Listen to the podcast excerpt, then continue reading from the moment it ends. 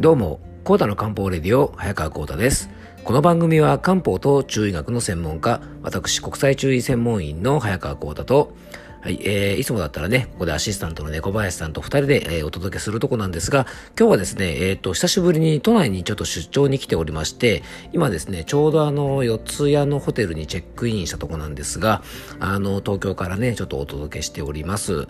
まあコロナもね、あの、ちょっと落ち着いたってことで、まあ久しぶりにちょっと今日はですね、業界団体みたいなもののね、ちょっとあの、集まりがありまして、まあ研修とね、ちょっと会議みたいなのがあったんで、あの、久しぶりにね、東京に来てます。で、えっとね、今日ね、ちょうどこれから、あのー、朝ですね、午前中いっぱいまでちょっと会議みたいなものをしたりして、また山梨に帰るんですが、まあ久しぶりのね、あの、東京で、本当にあの、ね、23区内に来るのって多分、本当にあのコロナ禍になってから初めてかなと思うんですがちょうどですねえっとちょっとあのまあ集まりがあったのが東京ドームホテルでやったんですけどねあの東京ドームで乃木坂かなんかのねライブがあったみたいでねすごいたくさん人がいてですね、うん、やっぱり東京のエネルギーってすごいなぁなんて思いましてあの普段ですね山で生活してる僕からするとですねやっぱりあのこの都心に来るっていうのはですね、まあ、改めてねいろんな意味でちょっとこう刺激になったりとかあの本当ね風景が変わるのでいいストレス解消になるななんて思いました。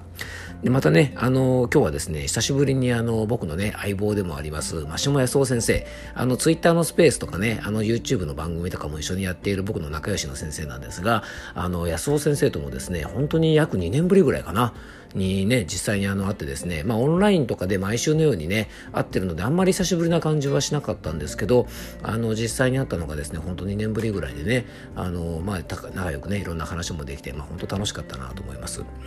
で、今日はですね、えっと、温泉入浴指導員というね、僕のもう一つの顔を披露したいと思いまして、気温も下がってきましたのでね、えー、寒い冬に入浴を楽しむためのヒートショック対策というテーマでね、お届けしたいと思います。えー、それではコータの漢方レディオ、今日もよろしくお願いいたします。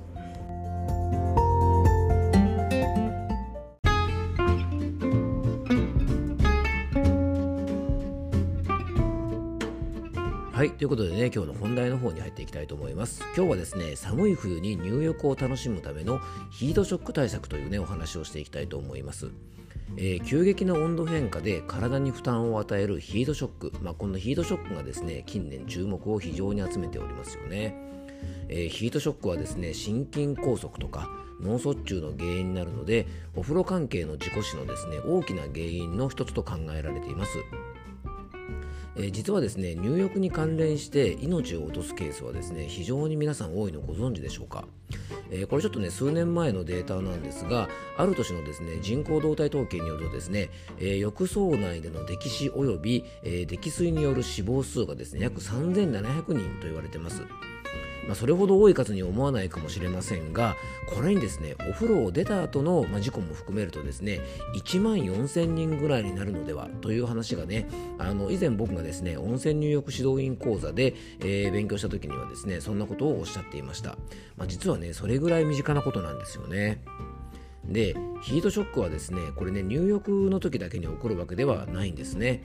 で急激な気温差によって起こる事故なんです。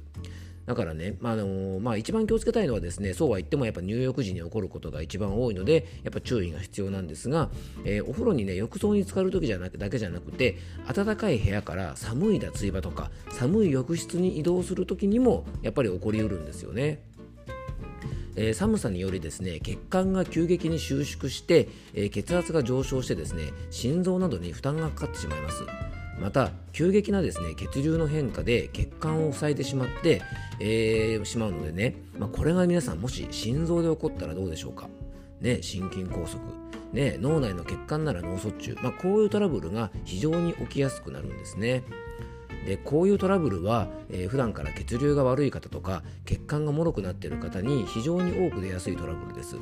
まあ、持病がある方はもちろんですが、まあ、日頃ねあの本当に不養生で血管がボロボロな方とか内臓疾患とか内臓疲労によってですね血流の悪い方、まあ、これはね日頃から肩こりとか頭痛とか、えー、高血圧低血圧、まあ、こういった症状がある方は、まあ、言うまでもありませんが、まあ、ぜひですね日頃から血行不良にまつわる不調が多い方は一見ね元気そうでも非常にこれ注意が必要なんですね。なのでね、まあ、予防のポイントは後ほどちょっとお話ししますが、まあ、日頃の健康管理はもちろんなんですがね日々のちょっとした工夫をすることが大事なんですよね。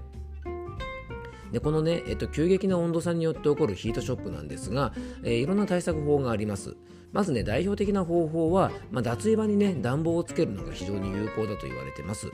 あとはですね、えっと、お風呂場が寒い方なんかは、入浴する前にですね、あったかいシャワーを出しておいて、浴室をですね、少し温めておくのも効果的だと言われています。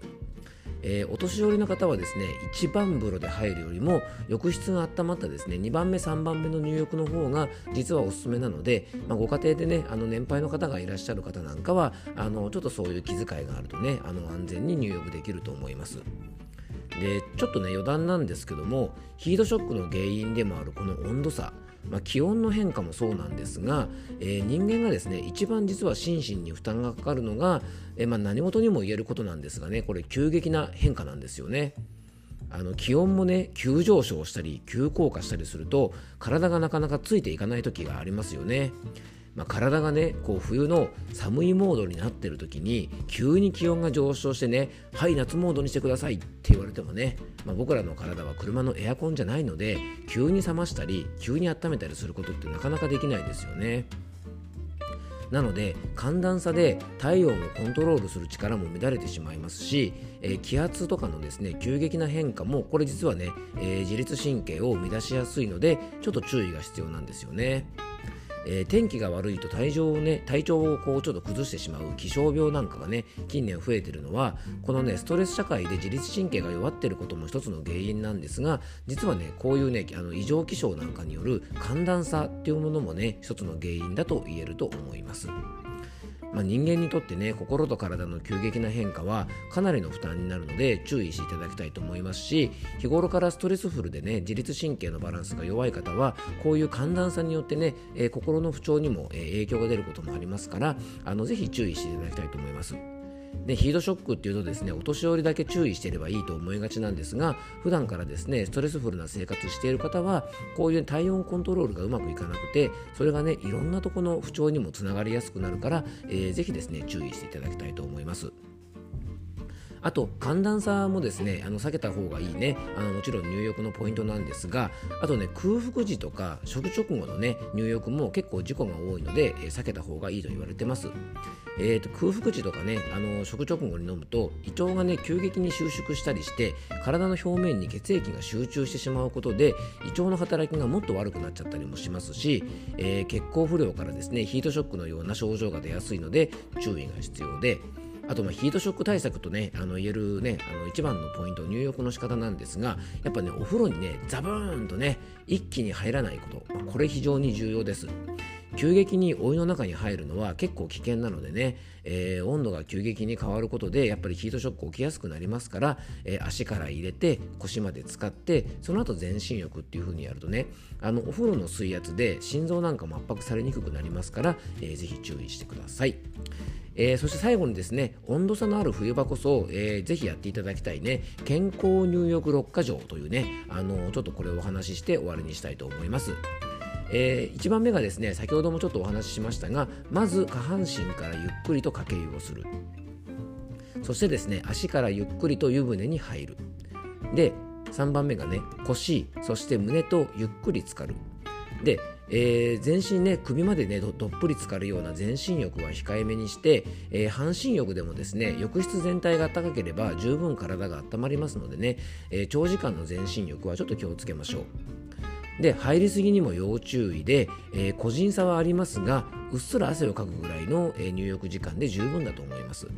あの何分入らなきゃダメとかですねそういうふうに時間縛りで入浴をしたりするのは結構危険なので体調とかねあの環境に合わせて入浴時間は調節しましょう。あと高温のお風呂はですね交感神経を優位にさせてしまって結果としてですね、え血流を悪くしますので、まあ、40度前後の美温浴と言われる温度で、まあ、副交感神経を優位にしてあげるような入浴を心がけていただきたいと思います。えー、この6つがですね健康入浴6箇条というものなのでねあの少しずつ取り入れて、えー、せっかくのね健康のために入るお風呂だしリラックスのためのですね非常に大事な時間なのでぜひですね安全に入浴を楽しめるように、えー、今日のお話がちょっとでも役に立てば嬉しいかなと思います、えー、今日はですね僕のもう一つの顔温泉入浴指導員というですね、え、立場から、え、冬のねあのお風呂の注意点ヒートショック対策などについてお話をさせていただきました、え、最後に僕からご案内がありますので、よかったら最後までお付き合いください。